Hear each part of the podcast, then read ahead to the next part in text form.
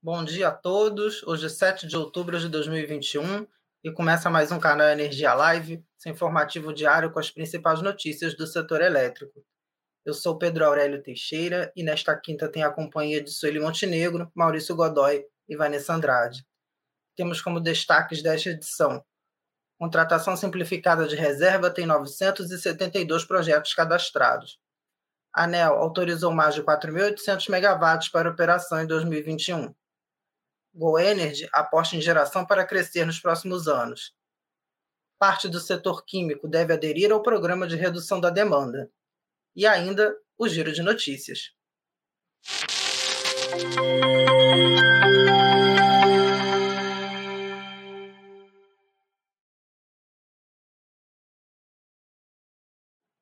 Dez horas, mais um minuto. Estamos começando o canal Energia Live e sejam todos muito bem-vindos. Essa edição começa com a contratação simplificada de reserva, que cadastrou um total de 972 projetos e 62 gigawatts.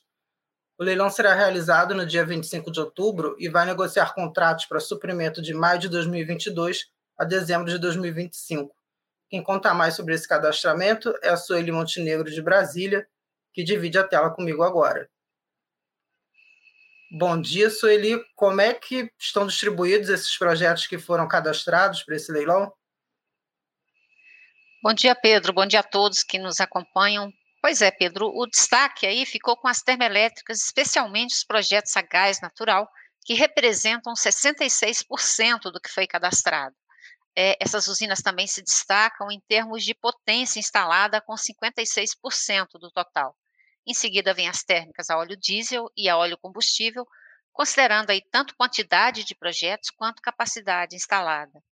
A, a maior parte dos empreendimentos é no Rio de Janeiro, mas também tem é, projetos em estados como São Paulo, Santa Catarina, Espírito Santo, Mato Grosso do Sul. Uh, o edital de contratação uh, simplificado ele foi aprovado pela ANEL na reunião da última terça-feira uh, e podem participar desse, desse certame aí projetos de fonte eólica, solar fotovoltaica e termoelétricas, essas térmicas que eu falei, a óleo, a diesel, óleo combustível, a, a gás natural e também térmicas a biomassa, né? Com conexão nos submercados sudeste, centro-oeste e sul do país. Ah, estão fora das disputas ah, usinas a gás com CVU acima de 750 reais por megawatt-hora e também projetos a diesel e a óleo combustível com custo superior a mil reais por megawatt-hora. É isso aí, Pedro. Eu volto com você. Sueli, ontem o STJ retirou a usina de Candonga, a hidrelétrica Risolita Neves, do MRE. Por que, que a justiça decidiu fazer isso? Pois é, Pedro, essa é uma história muito longa, né? Vem se arrastando desde 2015 e aí o processo é um processo judicial que permitiu a, a, Vale do Rio Doce, que é a acionista majoritária aí da, da UHR Isoleta Neves, antiga Candonga, continuar recebendo recursos do mecanismo de realocação de energia, mesmo estando inoperante desde o acidente da barragem de Mariana, né? Em 2015. Ontem, a Corte Especial do Superior Tribunal de Justiça, que é o plenário do tribunal, acolheu um pedido da ANEL para retirar a, essa hidrelétrica do, do MRE. A usina, como eu falei, está inoperante em razão dos danos causados pelo rompimento da barragem de Fundão, ah, no município de Mariana. É, é um, ela rompeu e, e ah, os rejeitos desceram o rio e atingiram a hidrelétrica, né? Quando a ANEL decidiu uh, decretar a paralisação dessa hidrelétrica, né, soltou um despacho e tal, a Vale entrou na justiça uh, e conseguiu essa decisão. Ontem a decisão em plenário ela foi unânime, acompanhando o voto do presidente do STJ, ministro Humberto Martins, em favor da suspensão da liminar que mantinha o direito da Vale, que é dona da usina, né, de receber os recursos do MRE. Lembrando que a Vale também é uma das sócias da, da mineradora Samarco, que foi a responsável pelo acidente de Mariana, né? Então ela, ela mesmo é uma, uma dos, dos empreendedores e estava recebendo um recurso. Enfim, a, o Humberto Martins disse que a manutenção da decisão judicial causaria grave distorção do quadro regulatório e prejuízos econômicos aos consumidores de energia, beneficiando diretamente a Vale, que é uma das sócias da Samarco, né, como eu disse. É, o ministro ele falou num prejuízo aí superior a 420 milhões, mas esse valor ah, é, parece que é maior, bem maior que isso, né? Ah, lembrando aqui que foi o próprio o presidente do tribunal que tinha mantido a liminar quando o processo chegou ao STJ, né? Ele alegou que na época que não foram apresentados elementos concretos que comprovassem os prejuízos e chegou a classificar os argumentos da agência reguladora como um mero inconformismo, né, com a decisão do Tribunal Regional Federal da primeira região que tinha mantido essa liminar que foi dada em primeira instância, né? Em setembro desse ano, a Vale informou em comunicado ao mercado que tinha apresentado uma proposta de pagamento, uma proposta ANEL, né, de pagamento de todos os valores decorrentes da paralisação da usina desde o acidente, né. Os valores já repassados ah, por uma energia que o empreendimento não estava entregando eram estimados aí pela companhia em cerca de 781 milhões de reais a preços atuais. Valores posteriores, segundo a Vale, é, seriam pagos mensalmente nas liquidações da Câmara de Comercialização de Energia Elétrica até dezembro de 2022. É isso, Pedro. É, sobre esse tema é isso, é um tema polêmico. Vamos ver se agora finalmente tem um desdobramento, uma finalização com essa decisão do STJ. Né? Obrigado, Sueli. Para encerrar sua participação hoje, é, o ministro Bento Albuquerque ontem no, no Ceará prometeu regras para a eólica offshore até o fim do ano, não foi? Exatamente, ele participou de um evento lá no Sindicato das Empresas, né, de, de da indústria de energia lá do Ceará, essa discussão em que ele disse isso, essa história de, ele prometeu que até o fim do ano, até dezembro, saem essas regras aí para eólicas offshore. Essa é uma discussão que é anterior ao governo atual, é, o IBAMA já, já deu alguns passos importantes para permitir o licenciamento ambiental desses projetos, alguns já estão tramitando no órgão, inclusive, com pedidos de licenciamento. Há, há interesses de players globais que já operam usinas offshore, como Anel Energia, Angi e Equinor, que já preparam projetos no Brasil. Mais recentemente, a Shell também declarou interesse, e tem, inclusive, no Ceará, projetos lá, um dos projetos que estariam mais adiantados, é, inclusive no Ceará, de uma empresa brasileira, é, que também espera esse licenciamento, né? Ah, o ministro também falou de hidrogênio verde, que é um tema recorrente. Ah, tem um, ah, ele defendeu que seja feita uma política pública que crie um ambiente de negócio ideal para investimentos, né? O MME, inclusive, já tem trabalhado na elaboração de um plano nacional de hidrogênio, e o ministro não descartou que possa encaminhar ao Congresso Nacional um projeto para a criação de um marco legal para a fonte, né? Com isso, Pedro, eu encerro a minha participação no canal Energia Live e retorno com você. Obrigado, Soli, pela tua participação na, nessa edição do canal Energia Live de hoje. Bem, e agora nós vamos falar da expansão da geração, porque a ANEL divulgou que até setembro desse ano já liberou para operação comercial 4, mais de 4.880 megawatts, antecipando em três meses a meta para o ano. Em setembro foram 1.798 megawatts liberados. De acordo com a ANEL, o acréscimo da capacidade em setembro é o maior da média histórica, superando dezembro de 2018, quando foram registrados 1.718 megawatts. O destaque foi o Rio de Janeiro, que liderou na expansão em 2021 com 1.338 megawatts, em, em, devido ao início de operação da térmica GNA1 no Porto do Açu.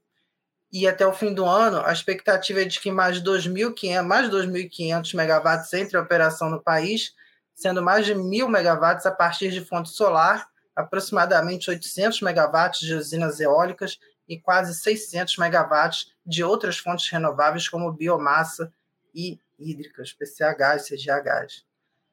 Bem, e mudando de assunto, o tema agora é a comercialização, porque eu conversei com o Lucas Mendes, que é o CEO da Go Energy, a comercializadora está comemorando quatro anos e aposta na geração de energia, com a meta de implantar 100 megawatts solares até 2023. De acordo com o CEO, esse cenário atual pede uma diversificação na carteira e ter ativos de geração uh, deixa a comercializadora fortalecida, fazendo aí com que a negociação seja diferenciada, na comparação com uma negociação feita com uma comercializadora que só tem contratos. Na, ainda na visão do, do CEO da GoEnergy, o futuro da comercialização vai ser de consolidação, sem espaços aí para os agentes menores. Para ele, esses comercializadores vão ter dois destinos: ou eles vão encerrar as atividades, seja por opção própria ou por alguma dificuldade, ou a incorporação por algum player maior. E quem quiser mais saber sobre essa conversa que eu tive com a GoEnergy, é só ir lá no nosso site e ver a íntegra da matéria. Bem, uh, segundo a Associação Brasileira da Indústria Química, cerca de um terço uh, desse setor tentará aderir ao programa de redução voluntária de demanda de energia. E quem traz mais informações é o Maurício Godoy, que divide a tela comigo agora. Bom dia, Maurício. O que, que a Biquim disse sobre esse, aí esse anúncio de entrar no programa de redução da demanda? Bom, bom dia, Pedro. Bom dia a toda a nossa audiência. Pois é, Pedro, o nosso, nosso colega de reportagem aqui de São Paulo, o Robson Rodrigues, ele conversou com a Associação Brasileira da Indústria Química, que estima que cerca de um terço do setor que representa, que a, essa entidade representa, tentará aderir ao programa de redução voluntária da demanda, né? esse programa que o governo anunciou no mês passado e que tenta, é mais uma tentativa aí de buscar é, enfrentar a crise hídrica que o país vem, pela qual o país vem passando. Né? Ah, bom, ele, ele conversou com a diretora de Economia e Estatística da entidade, né, que é a Fátima Ferreira, que disse que o setor é intensivo em energia e que opera já quase todo ele em processo contínuo, de modo que reduzir ou deslocar a demanda, que são as opções apresentadas aí pelo programa, é, fica, é um processo difícil para a indústria como um todo, justamente porque é, é, uma, é um setor eletrointensivo em muitos casos, né? Então é um deve aí ser, devem ser encontradas dificuldades nesse processo. Por outro lado, é, mas mesmo assim ela disse que um terço, né, ou cerca de 33% de todo o setor, deve participar, pode participar desse processo. Né? Por outro lado, ela estima que uma parcela maior, cerca de 40%, não vai conseguir reduzir o seu consumo. A diretora da entidade explica que, entre outros pontos, essa adesão relativamente baixa deve-se ao fato de que muitos dos esforços que o setor poderia fazer para reduzir esse consumo de energia por meio de eficiência energética, essas ações já foram feitas em crises passadas, né, como a de 2001 e de 2014. É, bom, o Robson teve uma conversa com a Fátima Ferreira e, que gra e gravou em vídeo. Vamos acompanhar um trecho dessa entrevista concedida à agência Canal Energia. Porque para a indústria química, que é intensiva em energia e que opera, na sua grande maioria, com, em processo contínuo, né? então reduzir energia ou ou mesmo tentar mudar o período de produção para aqueles horários né, não de pico, é muito complicado. Então, esse seria um primeiro ponto, né? Para a maioria das nossas empresas associadas, é difícil reduzir a demanda por energia. O segundo ponto, é, muito dos esforços que o setor eventualmente poderia fazer, voluntários, né, para reduzir energia, já foram feitos nas duas crises anteriores, né? Tanto a de 2001 quanto a de 2014, né? Um terceiro ponto que para nós também é complicado é que a gente está justamente entre o terceiro e o, o fim do o começo do quarto trimestre, que é o período em que a produção sempre, tradicionalmente, sazonalmente, ela se encontra num patamar alto. Então, até outubro, o setor, entre agosto e outubro, é, o setor está no que é o melhor período de produção do ano. E eu diria a você que a demanda está muito aquecida na química.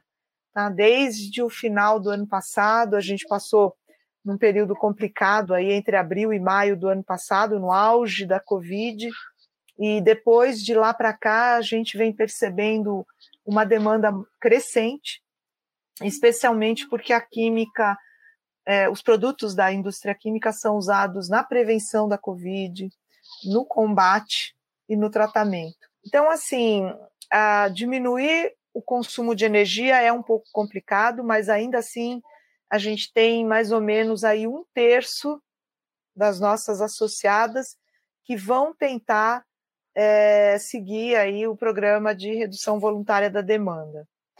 Uh, um pouco mais de um de um pouco quase 40% uh, não vai conseguir reduzir por conta dessas razões que eu já é, pontuei.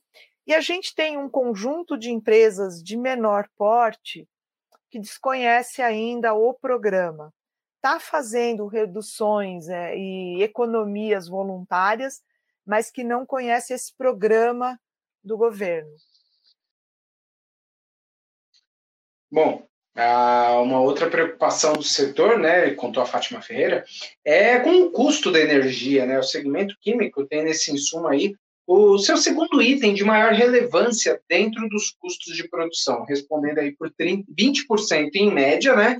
Mas em alguns setores mais eletrointensivos, aí como gases industriais, cloro e soda, energia chega até 60% desse custo. Inclusive, bom lembrar, né, gases industriais, cloro e soda são elementos aí importantes aí que do de todos esses produtos que foram são utilizados, né, para o combate a pandemia, como a gente teve, tem visto aí ao longo desses dois últimos anos, né?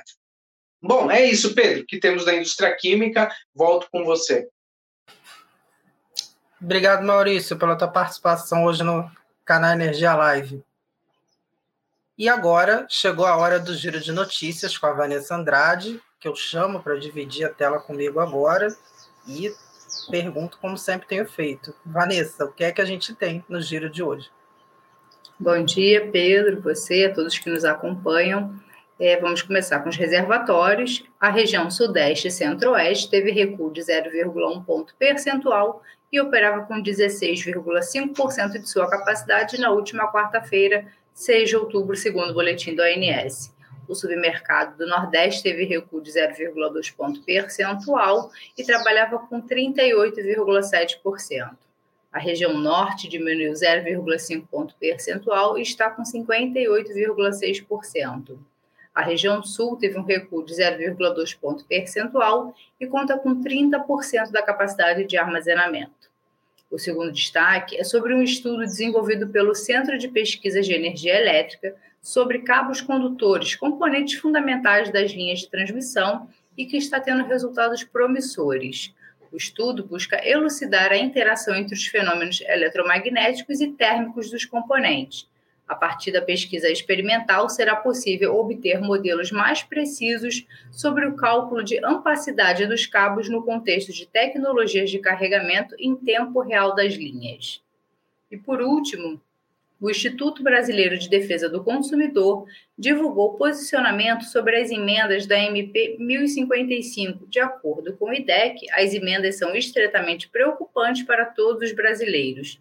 As alterações confirmariam a transferência aos consumidores de custos bilionários para a construção de gasodutos que atenderão novas térmicas no interior do país. As medidas agravariam ainda mais as determinações da MP 1033 de 2021 penalizando todos os consumidores de energia em benefício de alguns poucos segmentos da economia. Bem, Pedro, esse foi o nosso giro. Eu volto com você. Obrigado, Vanessa. Bem, assim chega ao fim a edição de hoje do canal Energia Live. Muito obrigado a todos que nos acompanharam nessa quinta-feira. Além de assistir ao vivo pelo Twitter, YouTube, LinkedIn ou no Facebook dos nossos eventos, a gravação dos programas fica disponível no nosso canal no YouTube, TV Canal Energia, e no Instagram, Canal Energia Oficial. Se ainda não é nosso seguidor, inscreva-se e ative as notificações para receber as atualizações. Se preferir, você também pode ouvir o nosso programa em formato podcast nas principais plataformas como Google, Apple e Spotify. Para conferir mais detalhes sobre estas e outras notícias do setor elétrico, você já sabe, canalenergia.com.br. Tenham todos um ótimo dia.